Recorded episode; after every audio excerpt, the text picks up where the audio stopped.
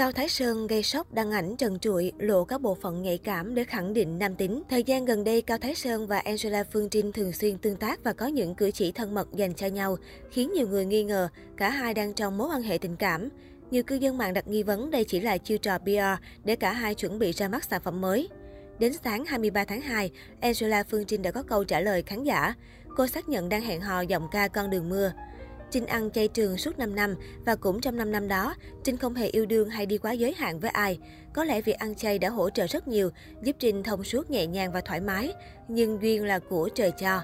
Nếu gặp người thương mình, hiếu thảo với cha mẹ, Trinh vẫn có thể yêu một lần nữa. Chuyện đó cũng bình thường mà.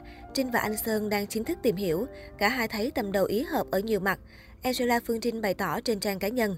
Mới đây, sau khi liên tiếp gây náo loạn mạng xã hội bởi những bức hình thân mật nóng bỏng bên nhau, Cao Thái Sơn tiếp tục có màn khuấy nước dọc trời bằng một tấm hình không thể nóng bỏng hơn và những lời dằn mặt anti-fan cực gắt.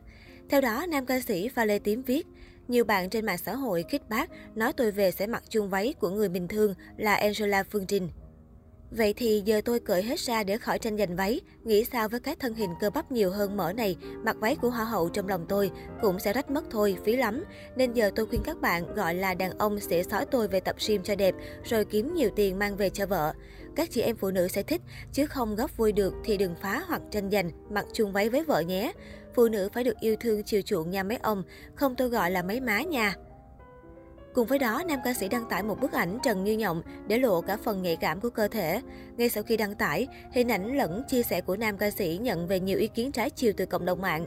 Đa số đều thấy rằng bức ảnh này vô cùng phản cảm và đánh mất hình tượng, không hề phù hợp với người của công chúng như nam ca sĩ.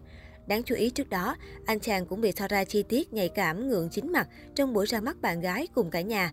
Theo đó, nhiều cư dân mạng tin mắt đã nhìn ra Cao Thái Sơn quên kéo khóa quần và không ngừng nhắc nhở, thậm chí là mỉa mai anh chàng. Hiện tại, bức hình trần trụi của Cao Thái Sơn đã bị anh chàng cho bay màu khỏi Facebook. Tuy nhiên, nhiều cư dân mạng đã nhanh tay lưu lại và lan truyền khắp cõi mạng, khiến nam ca sĩ trở tay không kịp. Mọi chuyện tiếp tục diễn ra phức tạp hơn khi Nathan Lee đăng bài ẩn ý nói bóng gió Cao Thái Sơn.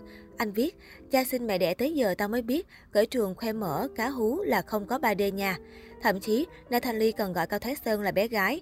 Ngay khi vừa đăng tải, bài đăng của Nathan Lee đã thu hút rất nhiều lời bàn tán của netizen. Có vẻ như nam ca sĩ vẫn chưa chịu buông tha cho Cao Thái Sơn sau những xích mích từ năm 2021. Trước đó, Nathan Lee còn ẩn ý rằng sẽ đào lại scandal cũ của Angela Phương Trinh vì cô có mối thân tình với Cao Thái Sơn.